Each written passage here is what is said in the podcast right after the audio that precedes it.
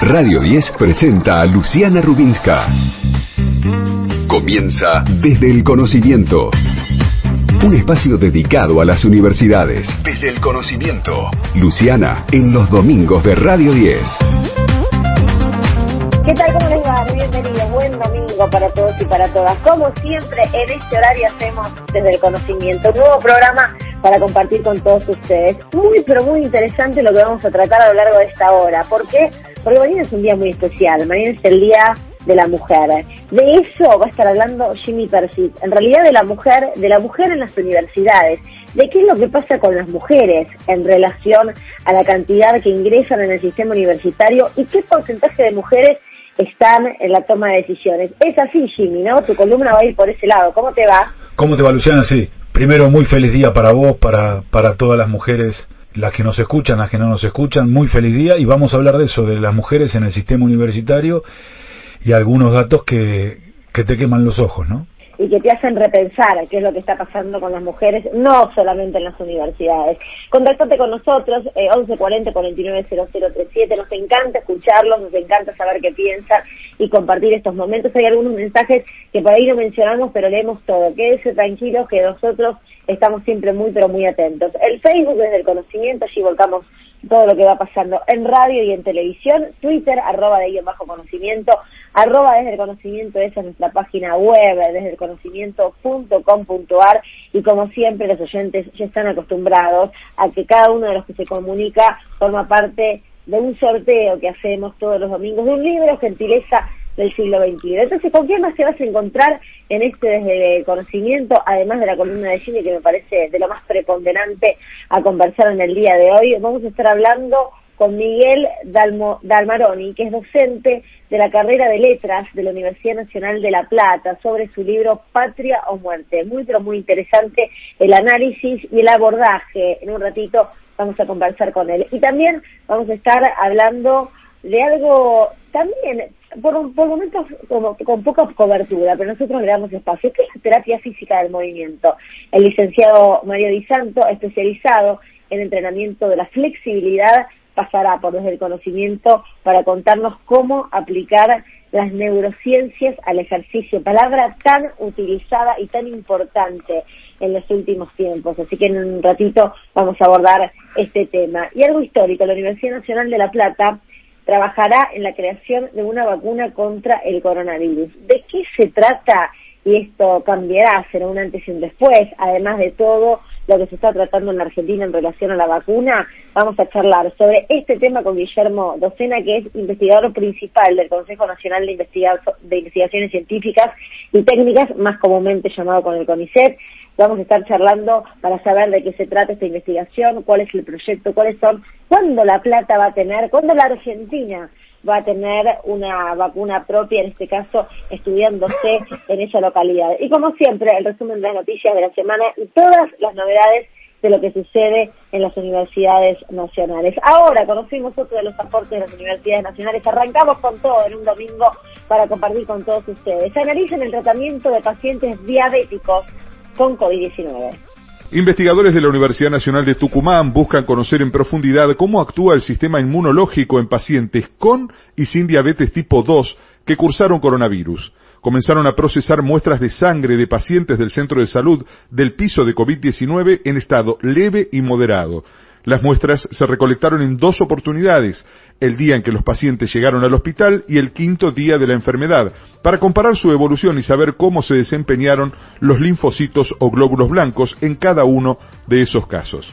El equipo dirigido por el doctor en bioquímica, docente e investigador de la Universidad Nacional de Tucumán, Juan Carlos Valdés, busca desentrañar aspectos desconocidos de los glóbulos blancos en los pacientes que tuvieron coronavirus y que además presentaron comorbilidades como diabetes.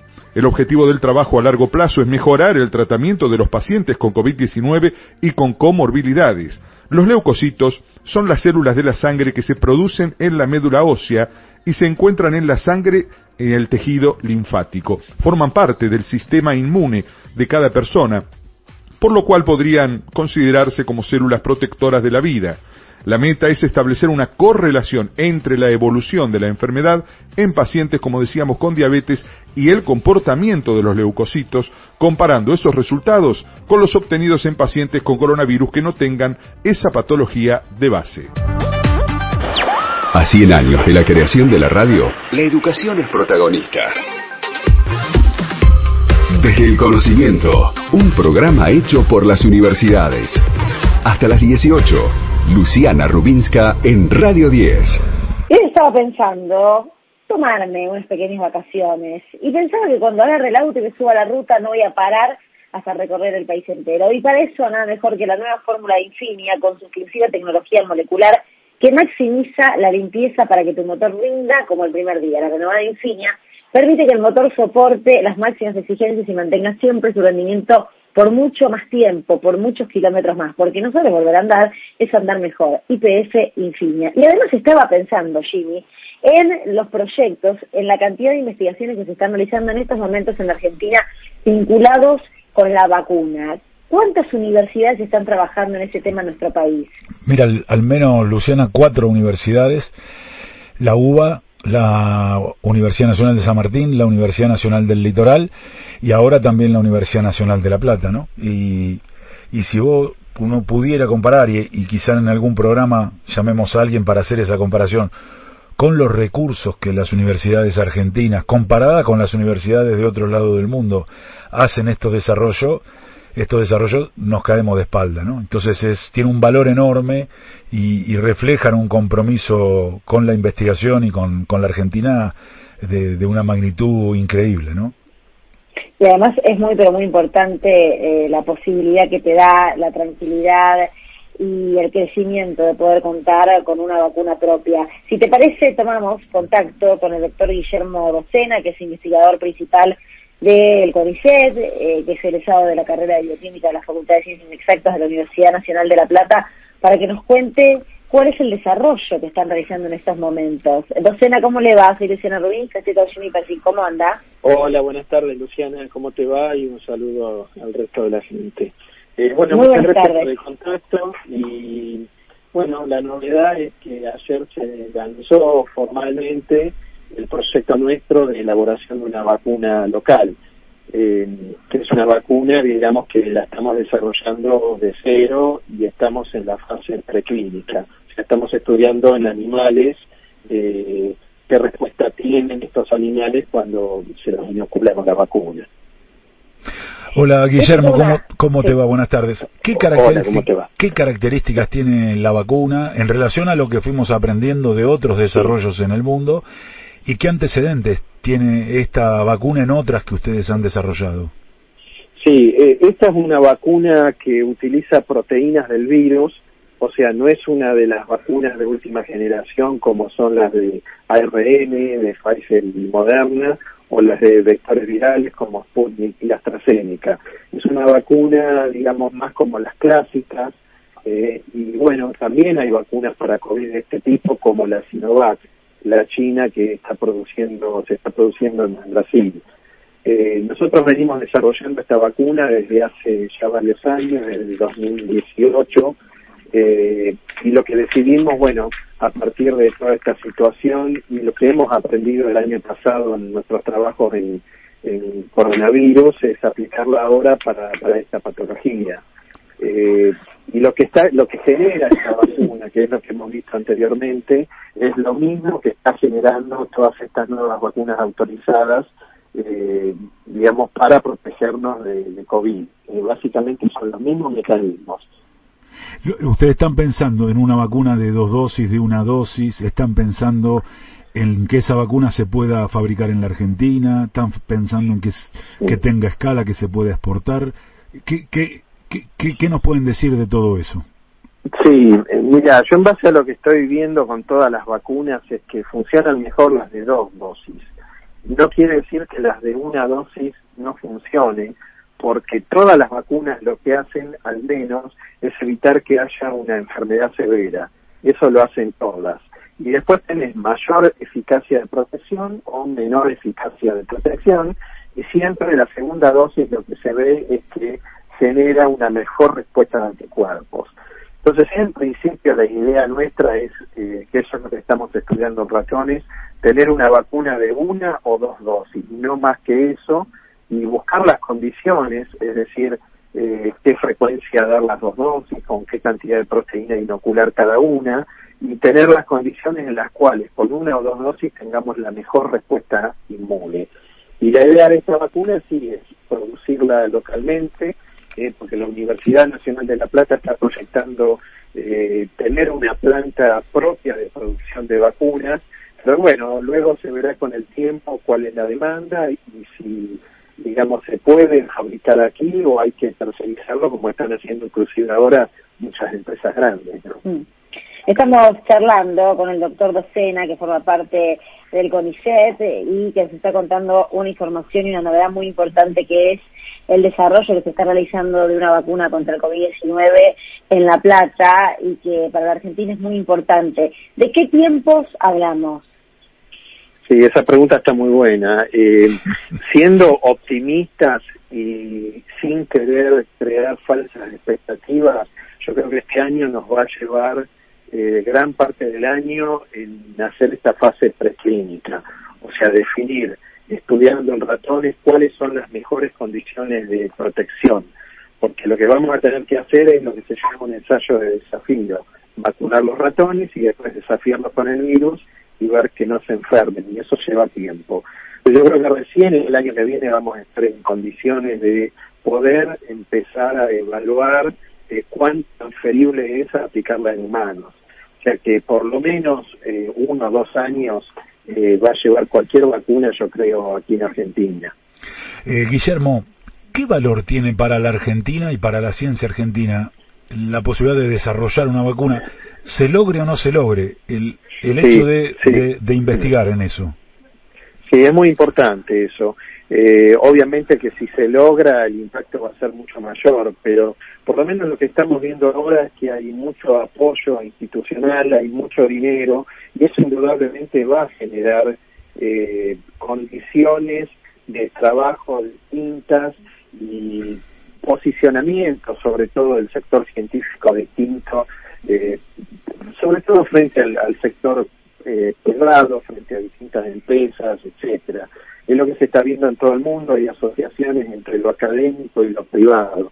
Eh, así que yo creo que eso va a tener un impacto después que esperemos que pase pronto la pandemia, pero por otro lado tener una vacuna nacional eh, es, muy importante porque por ejemplo nos va a permitir resolver lo que está pasando ahora, que está todo el mundo dependiendo de la producción de una vacuna por una empresa digamos, externa o del extranjero, y donde entran en juego un montón de intereses financieros, geopolíticos, etcétera. Si vos tenés tu vacuna local, eso se puede manejar en forma mucho, digamos, más segura.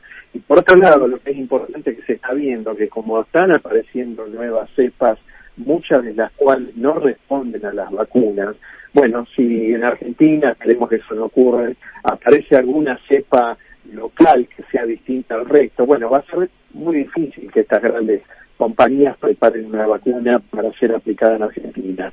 En cambio, si nosotros tenemos la producción local, eso va a ser muy fácil de adaptar a la cepa que en ese momento esté circulando. O sea que es muy importante que cada país pueda tener su desarrollo de vacunas.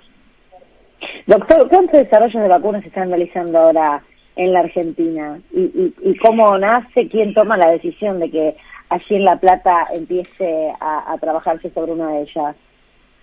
Eh, mira, acá la decisión fue nuestra, digamos, de nuestro equipo de trabajo, que después de estar un año trabajando en, en otros aspectos de, de la pandemia, eh, nos dimos cuenta que lo que habíamos estudiado hace unos años podíamos aplicarlo eh, para resolver esta, esta cuestión. O sea, que eso surge, digamos, del trabajo nuestro y de la visión nuestra de, pensar en aplicarlo. ¿Cuántas vacunas hay en Argentina? Mira, eso es muy difícil, pero eh, te puedo decir, por ejemplo, la, la Universidad de San Martín están bastante avanzados, eh, el equipo de Juliana Casataro con una vacuna, digamos, del mismo tipo que la nuestra. En Córdoba, eh, el equipo del doctor Hugo Luján, que forma un consorcio con un grupo francés, y otro brasilero también tiene una vacuna oral. Eh, sabemos que en Bariloche, en el Inca también hay una vacuna que está en desarrollo y después, bueno, se hablaba de una vacuna de la Universidad Nacional del Litoral, pero yo no escuché más nada. O sea que no creo que haya más de tres o cuatro desarrollos en Argentina, lo cual no es poco. No, no, por el contrario, digamos, ya con esa cantidad de, proyectos que se están realizando en estos momentos, eh, habla de, una Argentina que va a tener vacuna de acá eh, a dos años para poner un plazo amplio y que va a poder, eh, en el mejor de los casos, poder sostener el sistema de vacunación con, con la fabricación del país. Sí, sí, eso digamos, ninguno de nosotros tiene la ambición de generar una vacuna para frenar la pandemia ahora, en este primer frente. Pero si consideramos que probablemente ocurra lo mismo con, con este virus que con lo que pasa con influenza, es decir, que vamos a tener epidemias anuales y vamos a tener que seguir vacunando, digamos, en ese sentido nosotros estamos tranquilos porque podríamos llegar a hacer un aporte en el, en el mediano plazo, no en el corto plazo. Le quería hacer una consulta. ¿Los proyectos son totalmente independientes en Argentina o pueden intercambiar experiencias entre una y otras universidades, por ejemplo, para, para trabajar en el mismo?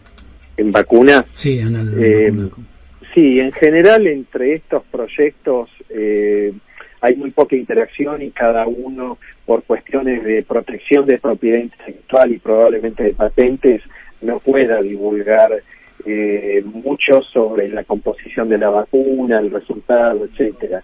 Pero sí hay mucha interacción entre grupos. Por ejemplo, nosotros somos básicamente un grupo formado por dos laboratorios de dos institutos que hacen cosas complementarias, pero también estamos colaborando, por ejemplo, con un grupo de ciencias exactas de la UBA, que son los que nos proveen los, los, las proteínas, eh, más otro grupo de La Plata. O sea, se arman consorcios entre distintos grupos, pero para un determinado proyecto. Después, entre los distintos proyectos, la interacción no es tan intensa porque, bueno, eh, además nos obligan a proteger lo que estamos haciendo, ¿no?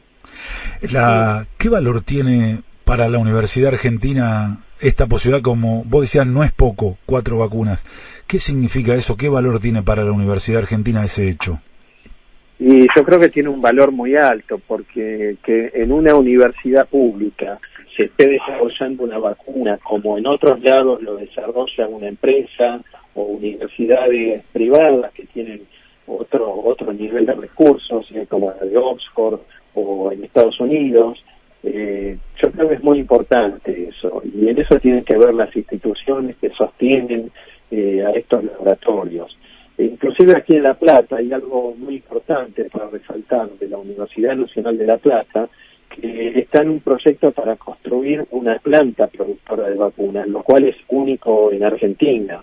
O sea que eh, la universidad, claro, bueno, es un lugar, eh, digamos, una planta como existen otras en Argentina privadas, Simergium, Mass Science, donde se produce la de AstraZeneca, etcétera, pero esto va a depender de la Universidad Nacional de La Plata, entonces ahí se va a poder eh, producir esta vacuna y otras vacunas que se desarrollen o se contraten, eh, como el caso de AstraZeneca, y bueno, el, origen, eh, digamos, de esa planta es de la universidad pública, así que yo creo que son dos hechos que son relevantes para nuestra ciudad, para la universidad y para el país. Por eso es lo que les decía, a partir, y todo esto se generó ahora con la pandemia.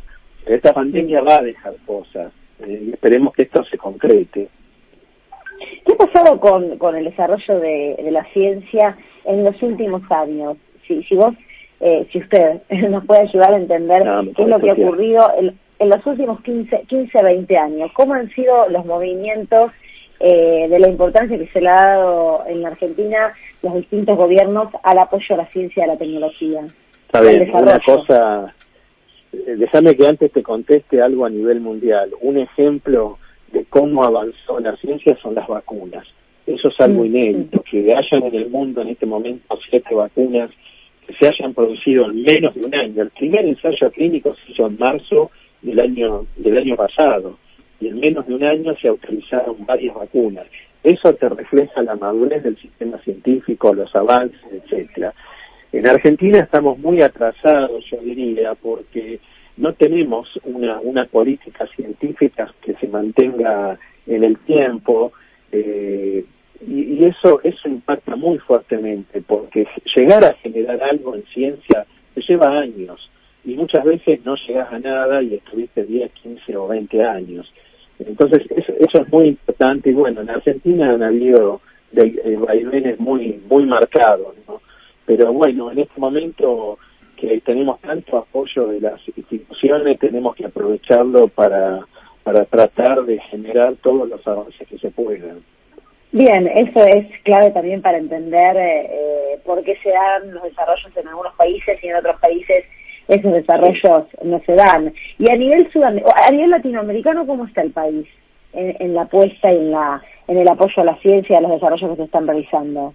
Y tenés mucho mucho contraste de un país a otro. Argentina, a pesar de todos los vaivenes que tiene, siempre se mantiene generando o produciendo. Eh, Brasil, obviamente, que tiene otro nivel de, digamos, tiene mucho más más población. Hay lugares como el estado de San Pablo que invierte mucho más en ciencia. En general se ha visto que San Pablo eh, pasan los gobiernos y había mucha digamos, mucha inversión en ciencia. Eso no se ha visto últimamente. Han tenido un cimbronazo tremendo, eh, lo cual también va a impactar en, Brasil. Y bueno, en Chile eh, tenés que pasan situaciones similares. O sea, lo que es Latinoamérica estamos muy lejos de lo que ocurre en el hemisferio norte, ¿no? Eh, pero bueno, lo, lo importante es que una vez que se genera algo tratar de mantenerlo. Eso es algo que tienen que acordar los dirigentes de los distintos partidos.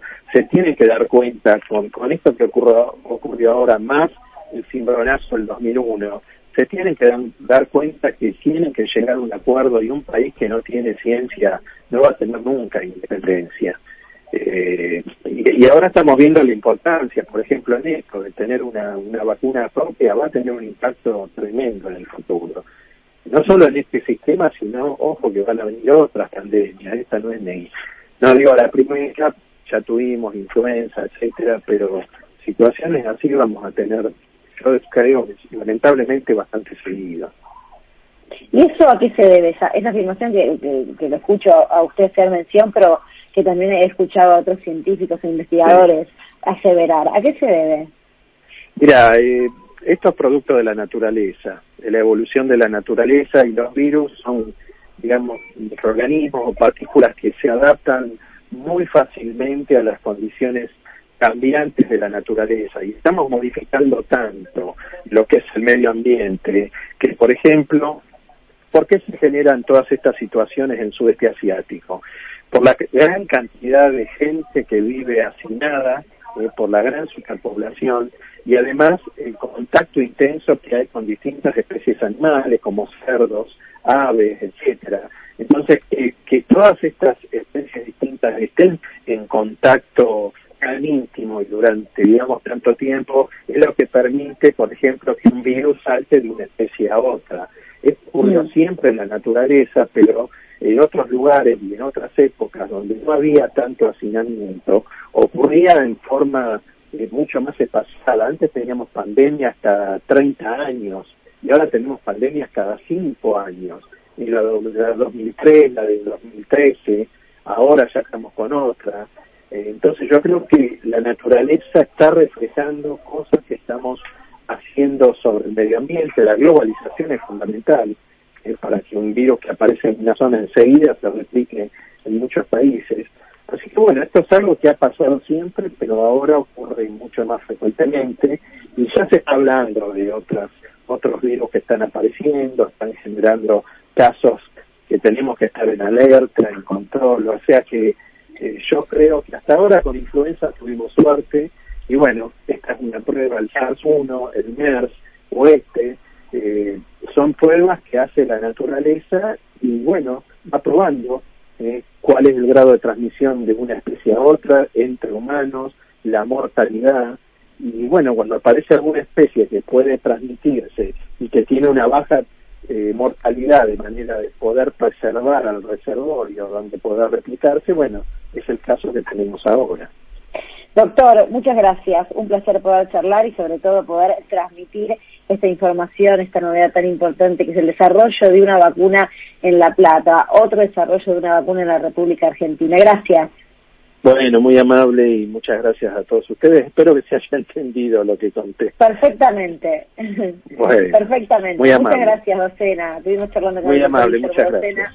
Un beso grande. Investigador del CONICET, egresado de la carrera de Bioquímica de la Facultad de Ciencias Exactas de la Universidad Nacional de La Plata, que nos dio detalles acerca de esta muy, muy buena noticia. Estás escuchando Desde el Conocimiento, un espacio hecho por los que saben de lo que hablan.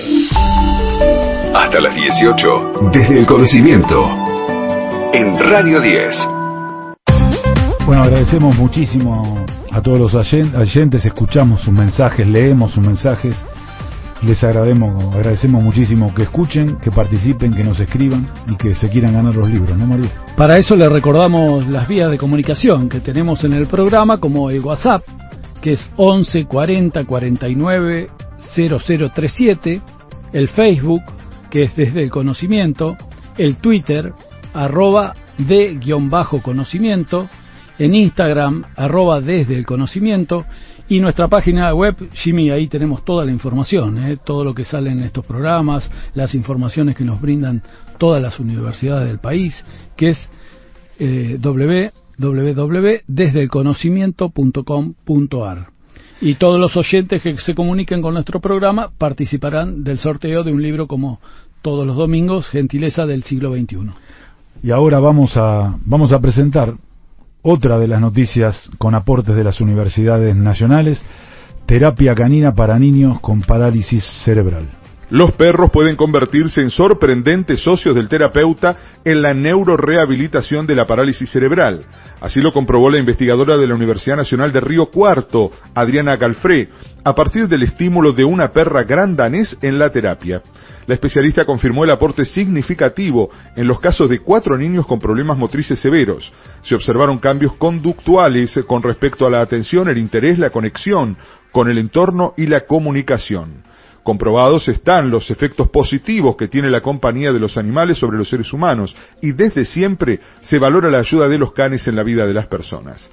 La investigación confirmó que la comunicación humano-animal es un instrumento valioso en el tratamiento de niños con parálisis cerebral. El estímulo de la perra en la terapia resultó un aporte significativo en los casos de estos cuatro niños, como decíamos, con problemas motrices severos. La perra se convirtió en una eficiente coterapeuta y se integró rápidamente estableciendo vínculos afectivos con los pacientes, a los que sorprendió más de una vez con su naturalidad animal, los besó otras tantas y sobre todo captó su atención. Comió para ellos, se dejó acariciar todo el tiempo y se entregó a una labor por demás valiosa. Aunque impedidos de la palabra, ella y los chicos expresaron sus emociones. Un trabajo de consultorio que permitió demostrar que la inclusión de un animal en la sesión de terapia física de niños con problemas motores, sensoperceptivos y comunicacionales severos pudo favorecerlos en el desarrollo de dispositivos básicos para el aprendizaje. La presencia de la perra en la terapia física incidió positivamente. Los chicos mejoraron el rango de motivación a lo largo de toda la intervención y eso incidió favorablemente en el aspecto del aprendizaje. Estás escuchando Desde el Conocimiento, un espacio hecho por los que saben de lo que hablan. Hasta las 18, Desde el Conocimiento, en Radio 10. Jimmy, hoy cuando presentamos el programa, Luciana explicaba frente al Día Internacional de la Mujer mañana eh, la importancia que tiene para nosotros hoy escuchar tu columna en base a la relación que existe entre el, poder en las universidades y la mujer, ¿no? Mira, hablamos varias veces de, presentamos varios datos, hoy quiero contar, reafirmar algunos y contar otros y también invitarnos a todos a pensar, a repensar porque pareciera ser que en la universidad los problemas de género no existen, ¿no? Y que, la universidad es un lugar distinto que el resto del país. Bueno, la universidad es el fiel reflejo de lo que de lo que pasa en la Argentina, las mujeres tienen menos lugar, menos lugar protagónico, menos lugar de poder, y estos datos que, que vamos a decir lo reflejan, y esto es una foto esa foto está en una película, esa película va para adelante, puede modificarse y esa película tiene un pasado que era peor. Pero esto es posible de modificar si tomamos conciencia y, tomamos las, medidas. Y tomamos las medidas. Mira, eh, en carrera de pregrado y grado, las estudiantes mujeres son el 58,6. O sea, de cada 100 estudiantes... Casi 6 a 4. 6 a 4. Las nuevas inscritas, o sea, las que se inscriben todos los años, también son el 58,6, 6,4. O sea, el, cada 6,4 son mujeres y se reafirma porque cada año se inscriben de nuevo. Este año se inscribieron eso. Exacto. Y si te digo las graduadas, el 61,6, casi el 62. O sea, más alto todo. Más alto, o sea, hay más mujeres en la universidad y más graduadas. Y más graduadas. Uno diría, bueno, es eh, la institución en donde no se cumple lo que pasa en el país. Pero mira esto. Eh, el 50,2% de los profesores y profesoras son mujeres. Es parejo. El 61,2% de los profesores en las escuelas preuniversitarias son mujeres. O sea, cuando pareciera ser que es menos importante y es más de cuidado que, que académico, hay más mujeres. Pareciera. Parece. Cuando hablamos de las autoridades superiores de las universidades, acordate que el 50% de, la, de los profesores son profesoras, el 60% de los estudiantes son, estudiantas, si existe la palabra. Más los graduados, más, las graduadas. Son más En el caso de los no docentes, son la mitad. 50,2 son mujeres, 49,8 son hombres. Pero autoridades superiores son el 42,8%. Ahí el 6 a 4 se revierte. Pasa a los hombres. A los hombres. Y si te doy, eso es autoridades superiores, general, decano, vicedecano, secretario de facultad, secretario de, universidad, vicerrectores, bueno, en los vicedecanos el 53% son varones, el 47% son mujeres. Ya vuelve la diferencia, pero esta diferencia corrige lo que yo te acabo de decir. 53-47 es una diferencia menor que 42,8, 47,2. En el caso de los decanos, eso es por a medida que escalás, si se escala, que no se escala, pero si subís en el orden de posibilidades, en el caso de los decanos, los vicedecanos son 53 los varones y 47 las mujeres. En el caso de los decanos, 65% son varones y 53% son mujeres. Todavía hay menos. En ya es casi 7 a 3, 6,5 a 3. Y cuando hablamos de secretarios de la universidad, 67% son varones y 33% son mujeres. Ah. Menos todavía. Y cuando hablamos de vicerrectores o vicerrectoras, el 69% son varones y el 31% son mujeres. Y cuando hablamos de rectores o rectoras, o presidentes de, de universidad, o presidentas de universidad, el 89% son varones, el 11% son mujeres. En un promedio general de autoridades superiores de 42,8 para varones, fíjate como a medida que, que subís la participación y el protagonismo de la mujer. Es todo un desafío llevar el Día Internacional de la Mujer, en el cual le mandamos una, una felicidad a todos, un saludo a todas y a todos, a Luciana, a Karina. Eh, es, es todo un desafío poder pensar. Bueno, hay varias cosas, una es de poder, otra es cómo se organizan las reuniones, las listas, qué se discute, cuáles son los temas que se toman, pero es un desafío este, modificar esta foto. ¿no? En este gran avance que han eh, realizado las mujeres en su lucha muchísimo en estos últimos tiempos, bueno, creo que en poco tiempo seguramente lo van a lograr en la universidad también. Esperemos que sí. Mario, Luciana, tenemos una nota, a mí me parece muy interesante. Tenemos a Mario Di Santo, que es uno de los profesionales más consultados a nivel internacional por temas de readaptación deportiva. Mario es ex gimnasta, varias veces campeón argentino de grandes aparatos, se recibió de profesor de educación física en 1987, se formó en neurociencias y en 2001 se focalizó en el ejercicio adaptado, trabajando con particulares, con atletas y con instituciones. Hola Mario, ¿cómo te va? ¿Cómo le va, Jaime? Un gusto. Buenas lo, tardes. Lo mismo, Mario, buenas tardes. Te hago, al, vamos de frente.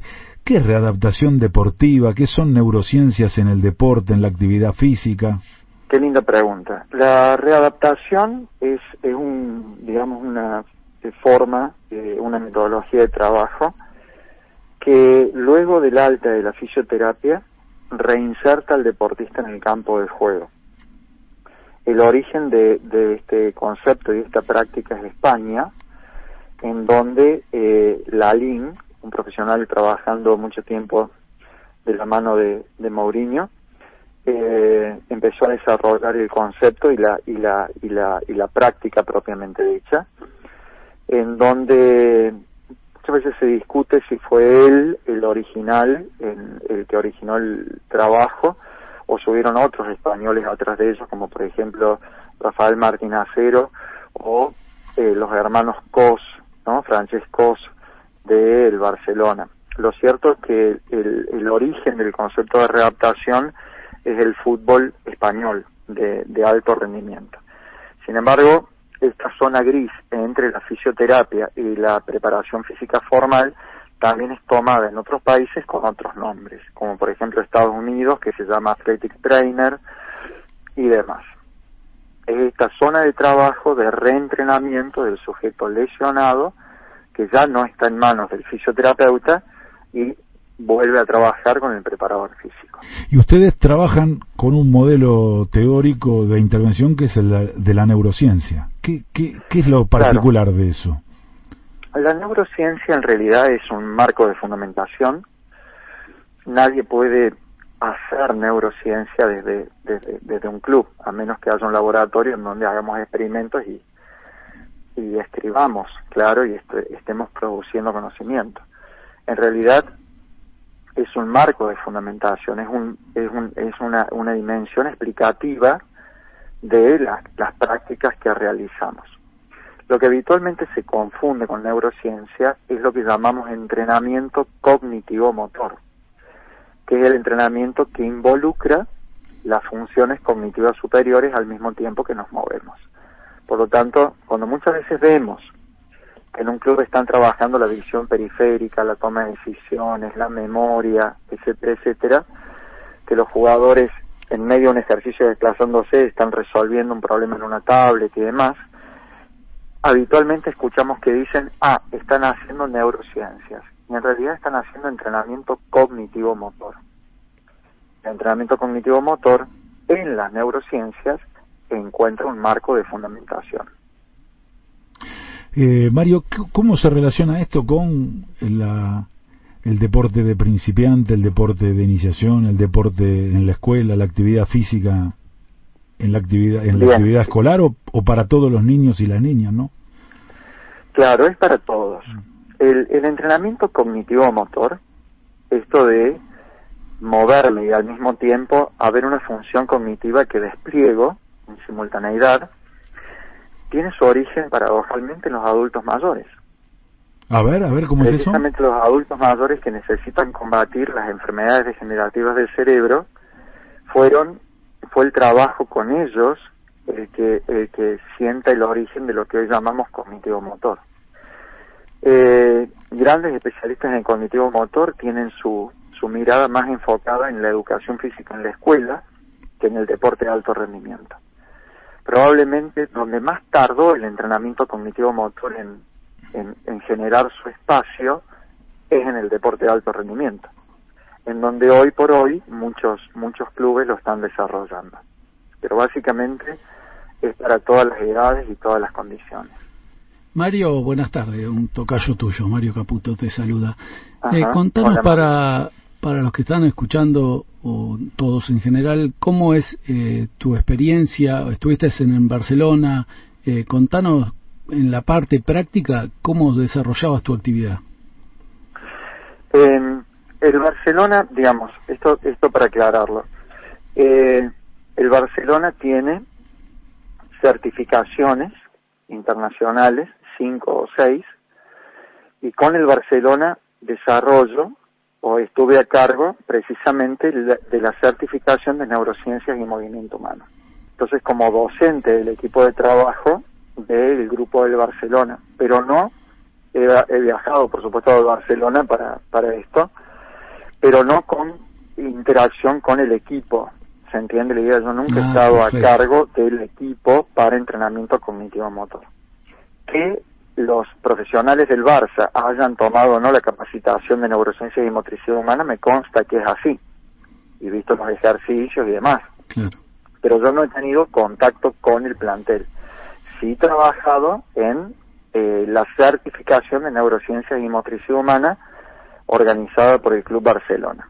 Clubes en donde hemos montado el sistema de entrenamiento cognitivo-motor, eh, Santos Laguna, por dar un ejemplo de México, en donde en sucesivas visitas se sistematizó toda la práctica de entrenamiento cognitivo para jugadores de primera división. Lo hemos hecho en clubes de básquetbol y otros clubes de fútbol. Comparativamente, ¿cómo estamos en la Argentina en los clubes profesionales de fútbol, por ejemplo?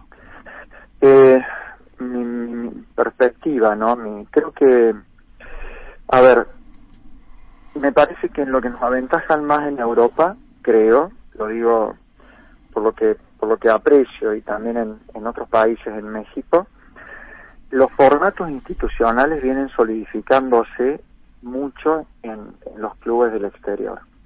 El modo institucional, en donde el cuerpo técnico eh, que por lo general es golondrina, debe adaptarse a ese formato institucional. Cada institución tiene su forma de trabajo en todo. El Barcelona tiene hasta expertos en, en rondó, como en rondos. Por lo tanto, no se arranca de cero cada vez que llega un cuerpo técnico.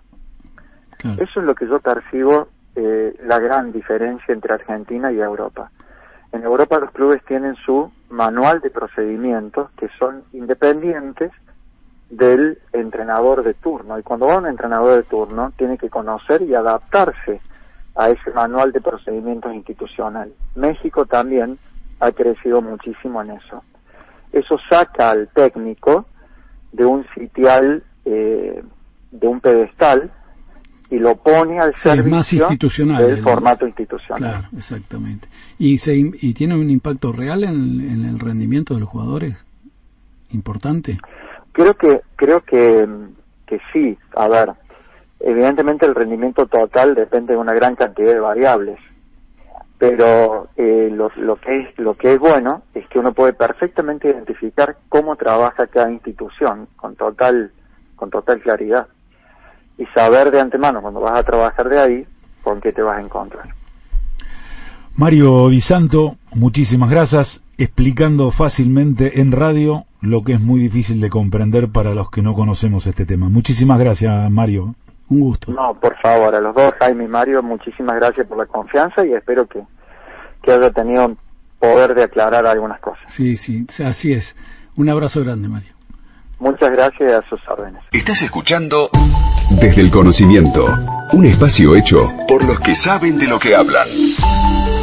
Hasta las 18, Desde el Conocimiento, en Radio 10.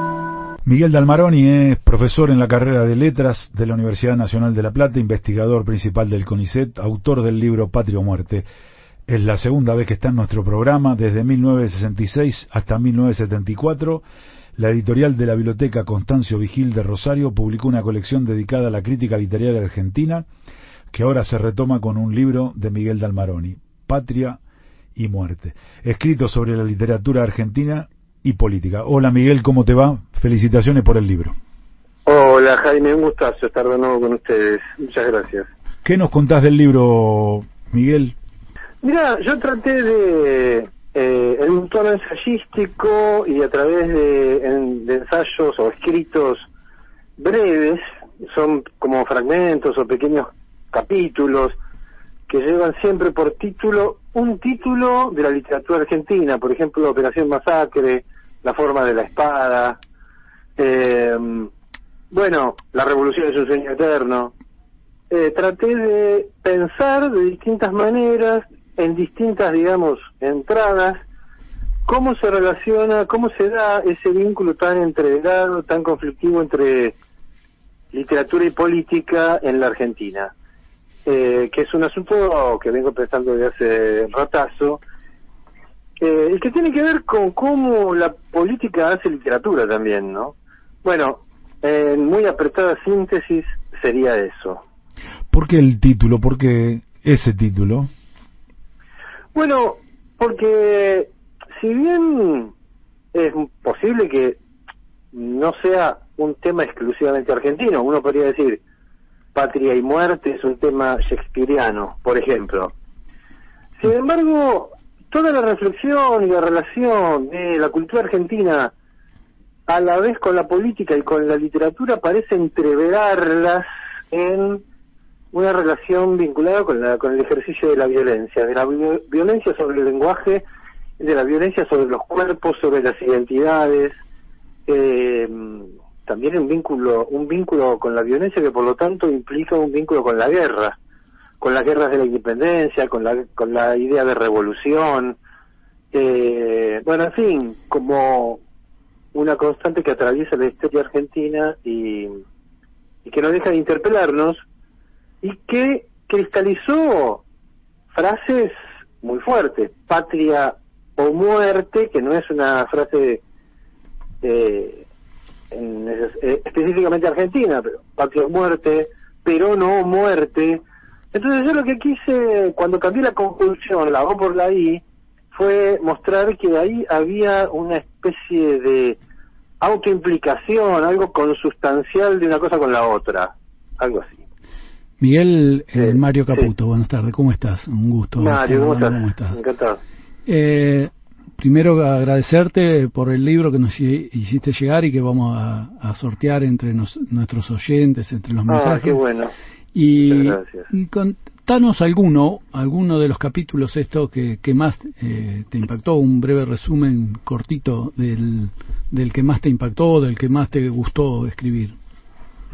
Mira, a lo largo del libro hay, por una parte, una reflexión que se va dando en distintos capítulos que a mí es una zona, digamos, del libro que me, me parece bastante característica, no es un autoelogio. Quiero decir, hay pocos libros con tono ensayístico sobre literatura argentina que traten del peronismo y del peronismo más o menos reciente y del kirchnerismo. Entonces, yo trato de pensar la relación del peronismo con el lenguaje eh, porque es una relación eh, atravesada por lo poético. Yo la vez pasada le decía a un colega de ustedes eh, que me entrevistaba para, para Radar Vivo de Página 12 que la política necesita un lenguaje que transmita un mensaje claro porque tiene que convencer, pero a la vez todo político, incluso todo economista sabe que si no maneja cierto ingenio verbal vinculado con lo metafórico y lo poético, tiene menos posibilidades, digamos, que otros. Claro. Y el peronismo ahí, el peronismo en pie es una tradición literariamente muy poderosa, que va del ingenio verbal y socarrón de Perón, junto con la meta o de oratoria colérica de Evita, hasta Cristina Kirchner, digamos, ¿no? Ahí hay voces, las voces del peronismo tienen una impronta literaria. Yo siempre cito, me gusta mucho esa respuesta que da Perón en Puerta de Hierro en el 71 cuando le dicen, bueno, ¿qué opina de los grupos combativos que lo apoyan? O sea, ¿qué opina de la guerrilla peronista que lucha pero con armas para su regreso a la Argentina? Entonces Perón contesta con una rima que en retórica se llama aliteración. Perón dice, bueno, los hay combativos, los hay contemplativos. Entonces, ¿qué, ¿por qué Perón usa la palabra contemplativos? Inicialmente, porque advierte que la rima aliterada, combativo, eh, rima con contemplativo, pero además eh, se dice en retórica alitera, ¿no? Como eh, palabras que tienen las mismas, los mismos grupos vocálicos, silábicos. Bueno, él dice contemplativos, más por la resonancia y la consonancia con combativos y por su oposición semántica que por el sentido completo en sí de la palabra contemplativos. Perón era, era un milico bien leído, digamos, que usaba frases frases del, eh, frases verbales del tipo y hubo de haber habido pero a la vez, al rato, ahí al toque, te decía, sí, eso es más viejo que mear en los portones. Es decir, que tenía, tenía digamos, el don de la oportunidad verbal eh, cargada de, de, habilidad literaria, o por decir poética. Entonces, si uno compara en ese sentido la, la, la energía poética del, del, de la relación del peronismo con la literatura, es incomparable con cualquier otro movimiento político argentino. ¿no? Absolutamente. son, retóricamente, uno diría, eh, no es por impugnar a, nadie, pero uno diría aburridos en relación con la literaturidad del peronismo, que tiene esa vista trágica, dramática, de puesta en escena dramática de la, de, la política como conflicto, haremos tronar el escarmiento, una frase que también, digamos, Perón pronuncia, elige algo en Perón eh, produce esa elección retórica porque sabe que la resonancia literativa de haremos tronar el escarmiento va a quedar como efectivamente sucedió. Miguel, la palabra eh, entenado, la palabra entenado que significa antes, natus, nacido antes, está en el diccionario de la política argentina porque Perón lo usó cuando equiparó los derechos entre los hijos legítimos y los, los naturales. Y los, claro.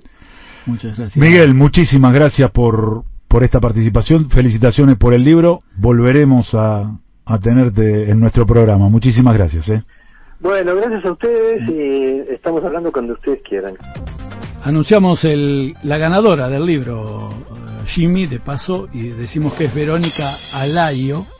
Va a comunicarse la producción para entregarle a ella el, el libro correspondiente a la editorial siglo XXI.